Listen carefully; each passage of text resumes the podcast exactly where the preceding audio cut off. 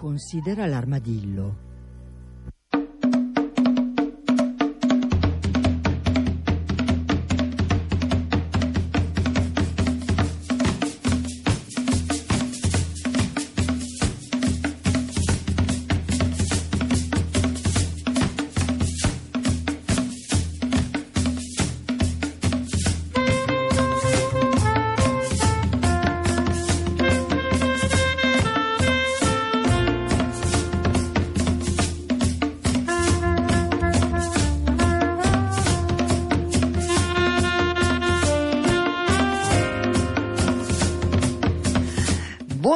Buongiorno, a tutti e benvenuti da Cecilia Di Lieto.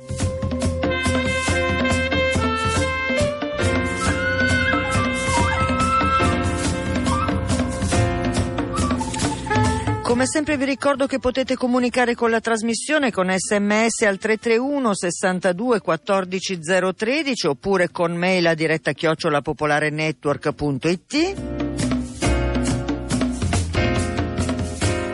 che potete riascoltare tutte le puntate andando sul sito di Radio Popolare, cliccando naturalmente il podcast di Considera l'Armadillo.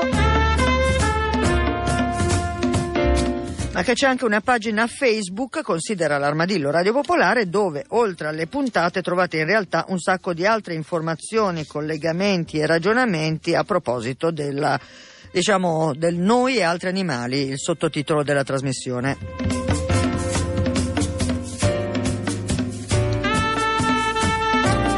Prima di dare la parola al nostro eh, graditissimo ospite, vi passo un paio di informazioni. Vi ricordate, ne abbiamo parlato già qualche mese fa, nella prima edizione di Considera l'Armadillo, del problema legato alla tossicità anche delle pellicce.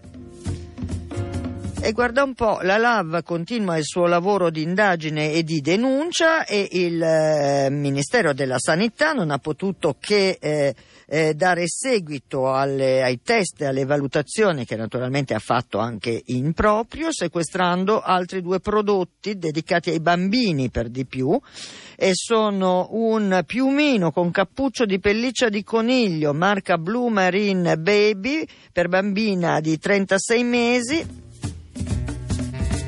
Vabbè, adesso a parte non voglio neanche parlare del costo che sono 433 euro, ma insomma voglio dire che mi sembra forse per un bimbo una cifra un po' pazzesca, ma insomma comunque sequestrato. Così come sequestrato un altro articolo che invece pelliccia eh, intera per culla, è in realtà una pelle di agnello il costo in questo caso di 49,90 ma insomma il problema è che appunto il, eh, il, il, dire, i processi produttivi di queste eh, pellicce lo rendono particolarmente eh, pericolose. In realtà i test ufficiali sono stati condotti dai NAS dei carabinieri che hanno rilevato elevatissimi livelli di cromo esavalente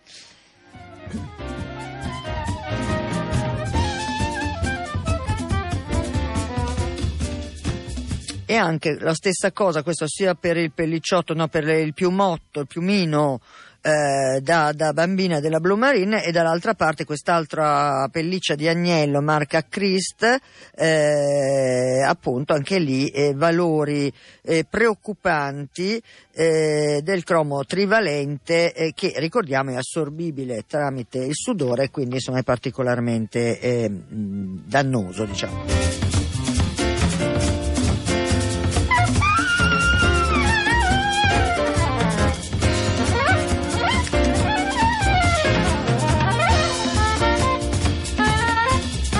Comunque se mh, volete verificare potete andare sul portale www.animalfree.info e lì trovate una serie di consigli anche per cautelarvi.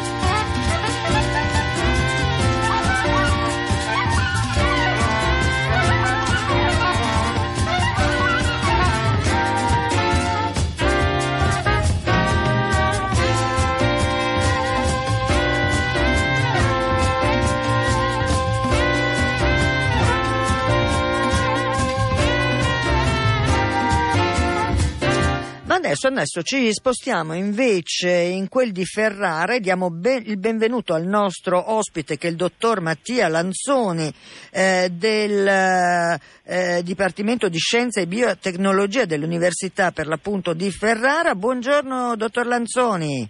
Buongiorno, buongiorno a lei e eh, buongiorno a tutti. Eh, grazie per essere qui a Considera l'Armadillo. Grazie a voi per uh, il contatto e l'interessamento, vi eh, ringrazio. allora, io mi sono mossa perché ho letto da qualche parte delle storie relative al Po e allo storione, ecco, e io ho sempre pensato che lo storione in realtà nelle nostre acque no, non ci fosse. Invece ci racconta un po' eh, la storia di questa presenza. Sì, certamente. Beh, eh, diciamo che la, le acque del bacino del Po e anche di tutto il, il, nord Adriatico, quindi dei fiumi che sfociano in nord Adriatico, hanno da sempre avuto la presenza degli storioni. E non parliamo di uno storione, una specie sola, ma bensì di tre specie.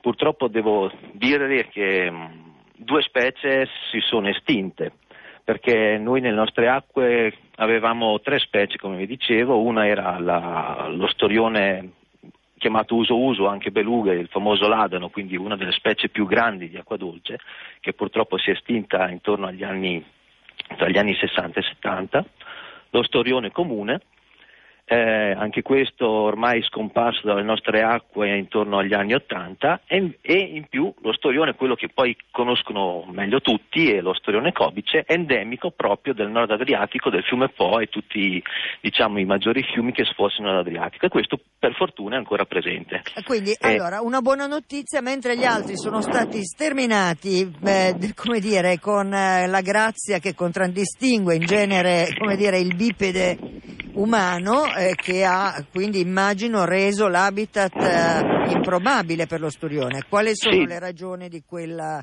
come dire, Ma di diciamo sì, eh, sterminati forse è una parola un po' forte, nel senso che si sono venute a creare una uh, concomitanza di, di, fattori e di cambiamenti ambientali così notevoli, così diciamo impattanti per queste specie che hanno portato poi alla scomparsa di queste due specie che vi dicevo prima, che sono specie che troviamo anche in altre parti d'Europa ancora presenti per fortuna, ma che erano presenti anche nel fiume Po e nei principali fiumi. Mentre, come vi dicevo, la, la specie cobice è, endemica ed è presente solo nel nord Adriatico in Italia e in nessun'altra parte del mondo, quindi questa è una nostra eccellenza, ecco diciamo. Sì. I problemi legati alle altre specie, alle altre due specie, ma anche a questa, diciamo, eh, sono riconducibili soprattutto all'alterazione degli habitat, per quanto riguarda i fiumi agli sbarramenti fluviali, perché sono specie che hanno bisogno di compiere lunghe migrazioni per il loro ciclo vitale, perché sono specie che si riproducono nei fiumi ma si accrescono in mare. Ecco, perché e... è un po' come il salmone? Mm. È un po' come il salmone, l'unica differenza dal salmone è che questi si riproducono e dopo non è che muoiono gli adulti, ma bensì ritornano verso il mare per far compiere ancora il loro ciclo vitale. Poi sono animali che hanno un ciclo di vita lunghissimo, non si riproducono tutti gli anni, sono dei veri fossili viventi perché parliamo di pesci che hanno più di 180 milioni di anni, quindi insomma... Quindi insomma una, hanno passato dire, una selezione eh, straordinaria, sì, insomma. No? Esatto, straordinaria. Sono certo. più naturalmente c'è da dire che eh, anche l'uomo ha messo a parte, oltre all'alterazione degli habitat, fenomeni di inquinamento, in alcuni casi per queste specie anche pesca eccessiva, perché l'interesse su queste specie c'è sempre stato storicamente e quindi non è evoluto in una forma di pesca sostenibile in molti casi, più naturalmente nella creazione degli habitat c'è da metterci dentro, oltre all'inquinamento, anche la modificazione degli habitat stessi che hanno agevolato magari l'introduzione di altre specie esotiche che poi sono andate in competizione con queste specie che invece hanno dei cicli e delle abitudini di vita che sono molto più lunghi e meno performanti nella modificazione degli habitat che troviamo adesso. Ecco. Certo. Senta, dottor, dottor, Lanzoni, eh, lei diceva lo storione in realtà è un, un animale con una vita longeva e anche con un strano non strano, voglio dire, con un ciclo Beh, può essere strano, eh, nel senso considerato la velocità dei nostri tempi. Eh, certo. eh, quanto, potrebbe, quanto, insomma, per quel che sappiamo, conosciamo di questa specie, eh, parliamo in questo caso dello storione cobice eh, eh, o cobice? Cobice, cobice. Ecco, vede che sono una bestia in tutte le, in tutte le No, vabbè, ma è, si, può, confondere. Vabbè. Senta, dottor Lanzoni, quindi quanto può uh, vivere uno storione cobice? Ma un cobice può superare i 30 anni di vita tranquillamente, arrivare oltre i 2 metri di lunghezza e i 60 kg di peso. Certo. Quindi parliamo di animali di notevoli dimensioni. Poi l'altra cosa è che, come vi dicevo, ha un ciclo biologico che eh, si modifica molto in base alle condizioni meteoclimatiche dell'ambiente, perché se non trova le condizioni adatte può la femmina diciamo, bypassare il periodo riproduttivo e aspettare l'anno successivo. Eh, un animale diventa adulto dopo i dieci anni, quindi ha una lunghissima diciamo, fase di maturazione sessuale. Sì. Sono tutti fattori che mh, mm, purtroppo hanno inciso nella riduzione anche della specie. Della specie. Senta, sì, ehm, della popolazione. certo. Senta, ehm, di recente, insomma qualche anno fa, c'è stato un progetto di come dire, ripopolamento, diciamo così, del, dello storione nel Po.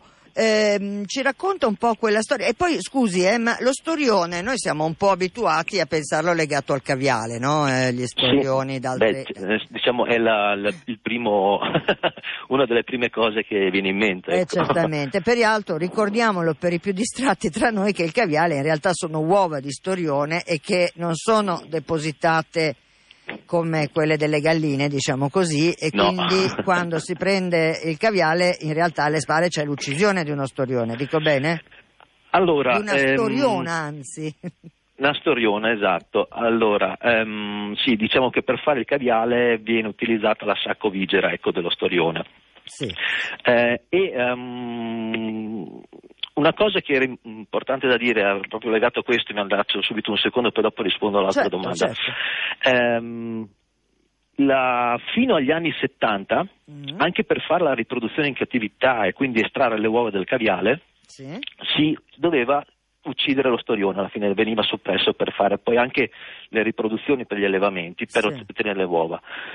E io qua eh, ne vado fiero come sì. italiano perché la prima riproduzione incruenta dello Storioni, quindi sia Cobice che degli sì. altri, è stata fatta in Italia, cioè senza la soppressione dell'animale, grazie a una collaborazione strettissima tra uh, le varie regioni dell'Emilia Romagna, Veneto e Lombardia e soprattutto nel centro di allevamento di Orzi Nuovi, sì, dove, in provincia di Brescia. Esatto, dove ha avuto l'accortezza di recuperare femmine ovigere di del Po, di grandi riproduttori, stoccarle e lì si è riusciti a fare la riproduzione incruenta della, dello storione senza la soppressione degli animali, grazie anche alla collaborazione con le varie università di Ferrara, di Padova. Ma dottor cui... Lanzoni, che bella notizia che mi dà, guardi. Mi, e quindi adesso diciamo che tutti gli allevamenti finalmente utilizzano diciamo, questo tipo di riproduzione eh, che quindi non, può non prevedere la soppressione dell'animale è stato un gran risultato e insomma questo è merito nostro italiano eh beh, eh, mi sembra, mi è di una cultura storica legata proprio al fiume e allo storione che è sempre stata viva ecco, in, questi, in, questi, ambienti ecco. Certo, senta, eh, mi faccio chiedere ancora una cosa prima di andare a come è andata quella operazione mm. eh, di, di, ripopolamento. Ma eh, lo storione però, eh, immagino, nelle terre vicino al Po, sia stato negli anni eh, utilizzato no, non per il caviale che forse non apparteneva tanto alla nostra cultura, ma mi corregga naturalmente per tutte le castronerie che dico, ma magari proprio per la sua carne o per, eh, o per qualche prelibatezza, non lo so, c'è, c'è, una cultura gastronomica legata allo storione allora, al ehm, diciamo che nella maggior parte di tutte le terre legate alla, al fiume Po, perché poi era uno, uno dei centri dove c'era la le popolazioni più diciamo, abbondanti di, certo. delle specie di storioni. C'era qualcosa anche sul Tevere legato allo sturio, ma eh, anche lì sono scomparse. C'è da dire una cosa, l'80%, 80-90% delle popolazioni era diciamo, legato soprattutto al consumo di carne, quindi sì. del pesce. Sì. Ma a, proprio a Ferrara e, e in alcune aste del, del, fiume Po c'è addirittura una vecchia ricetta che parla del mille, intorno a metà del 1400 alla corte degli Este di Cristoforo di Messisbugo che utilizza lo storione, il famoso caviaro, per essere mangiato o cotto o crudo. Quindi proprio a Ferrara c'è una tradizione millenaria, posso dire, Eh sì. legata al caviale ed è una diciamo, eccellenza perché ci ha permesso questa, diciamo, questa cultura legata anche alla- al caviale di mantenere viva l'interesse su questa specie che da sempre ha popolato il nostro fiume. Ecco. Certo. E ad oggi, proprio ad oggi, mh, parlo di, di un anno e mezzo fa, eh, è stata ripresa mh, attraverso varie peripezie mh, questa ricetta, passata da casa in casa, gastronomia, gastronomia proprio a livello popolare, ripresa da una da, una, un agriturismo, da una cucina qui locale e ha riprodotto la, la ricetta del caviale cotto ferrarese da naturalmente uova alleva- cioè da storioni allevati artificialmente, quello lì in, in allevamento, e, e che ha avuto il presidio slow food, quindi ha riportato un po' l'attenzione anche su questa specie e sul fatto di tutelarla. ecco, Eh, certo, certo.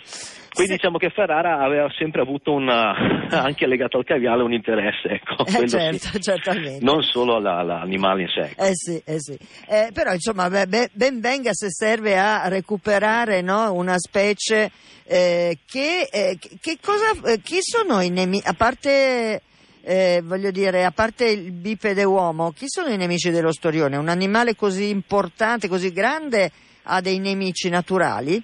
Allora, se, beh, qualche nemico naturale ce l'ha soprattutto agli stadi giovanili. Mm. Ehm, diciamo che la- al giorno d'oggi, eh, a parte il- gli impatti ambientali strutturali legati al grande fiume, sia di inquinamento sia di, di morfologia, quindi la perdita di habitat di riproduzione, la perdita di connettività con le, con le golene, dove sono le zone asilo nido per i piccoli, no? Sì. dove trovano maggior rifugio, abbiamo l'impatto di, di animali che sono legati o animali alloctoni che a volte ehm, hanno una predazione eccessiva su certi animali, ehm, faccio un esempio, un siluro, lucioperca, ma non solo questi animali qua, come tante cose, più molti uccelli tiofagi che eh, anche il, il cormorano oppure gli aironi che con questi cambiamenti ambientali riescono a svernare qua tutto l'anno e quindi in condizioni particolari di abbassamento dei livelli idrici del, del fiume, eh, non essendoci più zone rifugio e habitat come asilo nido, hanno una maggior predazione, una maggiore efficacia su non solo sullo storione ma su tutto il novellame in generale, sul pesce Certo, giovanile. Ecco, certo. Questo è una concomitanza di causa. Chiaro. Naturalmente se avessimo più habitat eh, eh, differenziati, con maggior eh, vegetazione, maggior mh, diversità di fondali come era un tempo, anche queste specie eh, avrebbero maggior difficoltà di predazione, ecco, quindi Certo. l'impatto sarebbe minore, ecco, quello sì. Senta, e, e lo storione per diventare quel, come si dice dalle mie parti, Marcantonio che è, cioè un Un animale... bel Marcantonio, sì, esatto. anche da noi si dice così. Ok. Quell'animalone che è, di che cosa si nutre? Allora, la, mh, diciamo che la- la- i primi stadi giovanili... Perché quindi- a volte, voglio dire, se pensiamo all'elefante, non è che la mole che fa, eh, come dire, no, l'elefante No, no, mangia esatto. l'erba, non è un carnivoro, lo storione sarà carnivoro, immagino. Lo storione è carnivoro, però eh, dobbiamo pensare che ehm, allo stadio post-larvale, appena schiude, inizia a nutrirsi di piccoli organismi che trova sul fondale, quindi eh, parliamo di ehm, a partire da plankton animale per poi arrivare dopo a mangiare piccoli invertebrati, poi man mano che cresce eh, inizia a mangiare mh, sempre legato al fondo perché parliamo di un animale che si nutre sul fondo, infatti ha la conformazione della bocca proprio rivolta verso il fondale Sì, eh? quindi da molluschi, gamberetti, anelli di vermi e poi quando è in età adulta anche di piccoli pesci, uova, e- e, mm, un carnivoro, carnivoro onnivoro, ecco Sì. diciamo, si mangia un po' di tutto. Eh, il cobice. Se noi pensavamo invece alla, a quando avevamo ancora il, il famoso beluga uso uso, questo era un animale che invece già alla taglia di 40 centimetri era totalmente piscivoro quasi, Ah. quindi mangiava, era un predatore, un, un gran bel predatore, ecco. che teneva in equilibrio proprio tutta la catena alimentare anche. Certo. Il nostro cobice, essendo più piccolo, è un po' più opportunista, ecco, utilizziamo questa definizione. Sì, quindi- Che sappiamo che nel regno animale ha una, una bella valenza per la Esatto, sopravvivenza sì. della specie. Esatto, sostanza. probabilmente anche per questo Certo. che si è anche salvato, anche perché, le dico un'altra cosa, che mi è scappata prima, è quei delle poche specie di storioni che in caso di necessità riesce a riprodursi anche senza effettuare tutta la migrazione, quindi anche stando solo in acque interne. Quindi probabilmente questo gli ha dato ancora di più la capacità di, di, di sopravvivere. Ecco. Fantastico. Senta, adesso l'abbiamo lasciata quasi per ultima. Ci racconta invece quella storia del, di, che si è conclusa, adesso non ricordo in che anno, ma insomma che era quella di provare Delle... l'immissione di nuovo, sì. di nuovo rinforzare, eh, diciamo così, la, la presenza del certo, Covid. Era, um, è stato un progetto LIFE, sì. eh, partito nel 2004, eh, che ha avuto la durata di tre anni e ehm, incentrato sulla uh, ricostituzione dello stock naturale della popolazione di Torione Cobice nel nord Adriatico, in particolare nel bacino delta del Po. È un progetto che ha visto il coinvolgimento di tre regioni, eh, quindi Veneto, Lombardia Emilia Romagna, 11 province, e aveva proprio partendo da quel famoso stock di riproduttori de, di orti nuovi, quindi la riproduzione incurrente degli anni Ottanta, aveva avuto tre punti, diciamo tre mm, focus principali. Uno era quello di poter avere disponibilità di avannotti di varia taglia per poter essere seminati, Uh, una, un'analisi genetica su tutta la popolazione di storione, sia quella seminata sia di eventuali selvatici che venivano catturati durante i monitoraggi e soprattutto mettere, riportare l'attenzione su questa specie così importante, così particolare e di interesse comunitario perché è protetto da tutte le direttive comunitarie in materia di protezione animale, dalla CITES, UCN, Dirtive Habitat. Ricordiamo che questa specie non si può pescare e commercializzare eh, animali selvatici, eh. sì. ricordiamolo questo. Certo. E Vedo già i pescatori che si stavano no? sì, sì, affilando diciamo le canne. La, la, sia pesca sportiva che professionale, storicamente si pescava stroione e se lo mangiavano. Ecco. Eh, certo, Poi certo. questo coinvolgimento, adesso l'attenzione, sanno tutti che non si può pescare, non si può certo. commercializzare, anzi sono stati coinvolti in, in, questo progetto e poi in progetti futuri. Um, ha avuto termine nel 2007 questo progetto che poi dopo ha dato via ad, ad altri interessi, altri progetti. E più c'è stato il coinvolgimento di più di 500 scuole, parliamo di circa di 10.000 alunni, quindi per portare proprio la, all'attenzione a partire a livello scolastico su questa specie. Eh, in, questi, in, questi, tre anni, come dicevo, dal 2004 al 2007, sono stati rilasciati nel fiume Po, eh, Adda, Olio, Mincio, Brenta, Adige fino al tagliamento, fino sì. adesso in tutto il, il, bacino idrografico dei grandi fiumi del nord Adriatico, eh, circa 160.000 esemplari. Mm. È un, un gran numero di esemplari perché c'era una grande disponibilità. Sì. Di questi uh, circa 20.000 erano una taglia di 50 centimetri e 12.000 di questi, mi ricordo bene, sono stati chippati, microchippati, c'è stato inserito un microchip con sì. un codice in cui eh, nel momento in cui fossero ricatturati e segnalati da a tutte le autorità competenti, quindi che avevano la disponibilità di, di effettivamente fare un controllo sull'animale, eh, si poteva risalire al momento del rilascio e a quale animale era stato rilasciato e quindi gli spostamenti che aveva certo. fatto e la crescita mentre le rimanenti diciamo 125.000 cioè, erano invece rilasciati post larve sperando di fare un grande numero quindi una grande ehm, diciamo, ricostituzione dello stock. Più eh, durante mh, mm, questi tre anni eh, è stato fatto una, un monitoraggio um, molto intensivo sulla specie coinvolgendo tutte 11 province, eh, quindi organi provinciali, polizia provinciale, pescatori, diciamo, tutti quelli che gli stakeholders, come si chiamano adesso, sì. di, del, lungo i grandi fiumi, no? E alla fine eh, sono stati censiti 800 esemplari, di cui uh, 37 di questi 800 non avevano il microchip. Ah. Cosa volevo dire? Che 37 erano ancora riferiti alla popolazione selvatica esistente. Quindi è stata una, una gran bella notizia, oltre vabbè, a quelli cippati che sono stati segnalati in varie parti. Sì. Questi 37 hanno avuto una cura particolare, nel senso qui è stato raccolto un campione di pinna, sì. mandata alla, all'Università di Ferrara e all'Università di Padova per l'analisi genetica, per poi vedere effettivamente se si risaliva a quei riproduttori, vedere la, la genealogia proprio della, della specie e vedere se derivavano da quei riproduttori stoccati degli anni 80 a ordini nuovi oppure erano proprio una popolazione selvatica e alla fine ha dato risultati che quasi tutti erano di, derivanti da popolazione selvatica.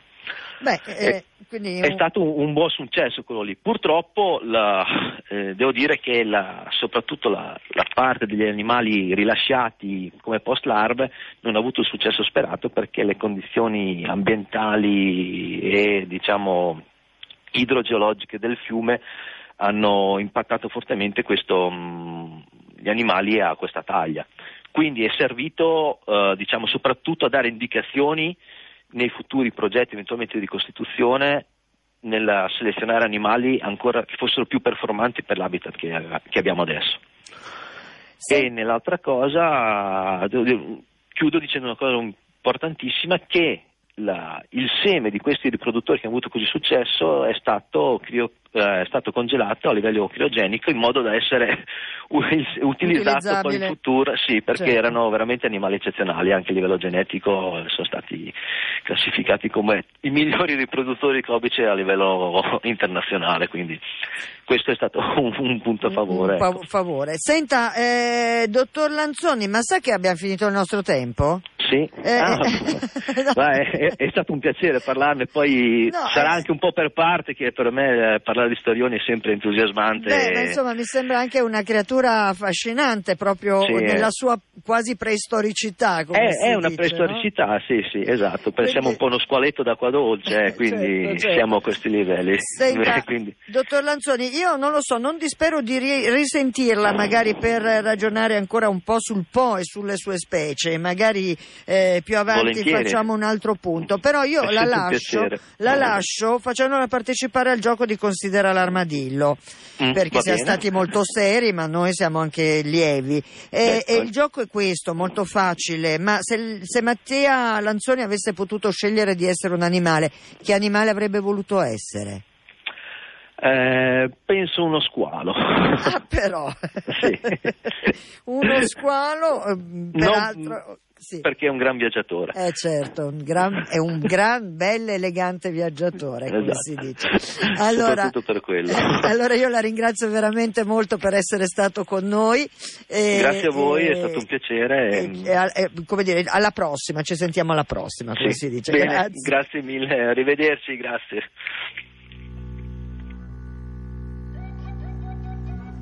Lasciando il dottor Mattia Lanzoni considera l'armadillo. Del Dipartimento eh, di Scienze e Biotecnologie dell'Università di Ferrara. Rispondo al volo a Matteo che chiedeva ma eh, mi tormenta uh, una domanda. Il considera del titolo è imperativo singolare tu considera l'armadillo o indicativo presente terza persona singolare l'armadillo considera? E già che ci sono, ha a che fare con l'amico armadillo di Zero Calcare? Caro Matteo, in realtà il eh, considera mm, l'armadillo è da uh, attribuire all'imperativo singolare, nel senso che eh, eh, si gioca su uh, il titolo di un libro e di un saggio di ehm, David Foster Wallace eh, che si chiamava eh, Considera l'aragosta e che si interrogava appunto su anche la sofferenza eh, dell'astice dell'aragosta, ma insomma era un, un saggio molto molto interessante proprio eh, sulla relazione con il mondo animale, con la sofferenza e via di seguito. E quindi in realtà eh, io volevo usare quel titolo, ma invece dell'aragosta ho usato l'armadillo. E, non, e guarda che è una questione di inconscio, in realtà ho realizzato dopo, ma dopo un bel po' eh, che Zero Calcare aveva scritto quello splendido suo libro. Eh, con l'armadillo come suo alter ego. Ma io vi devo lasciare perché è tardi, Cecilia Di Lieto vi ringrazia per l'ascolto, vi ricorda l'appuntamento alle 14.30 di domani come tutti i giorni dal lunedì al venerdì. e vi ricordo come sempre la pagina Facebook Considera l'armadillo eh, su cui cliccare il mi piace. Grazie a tutti.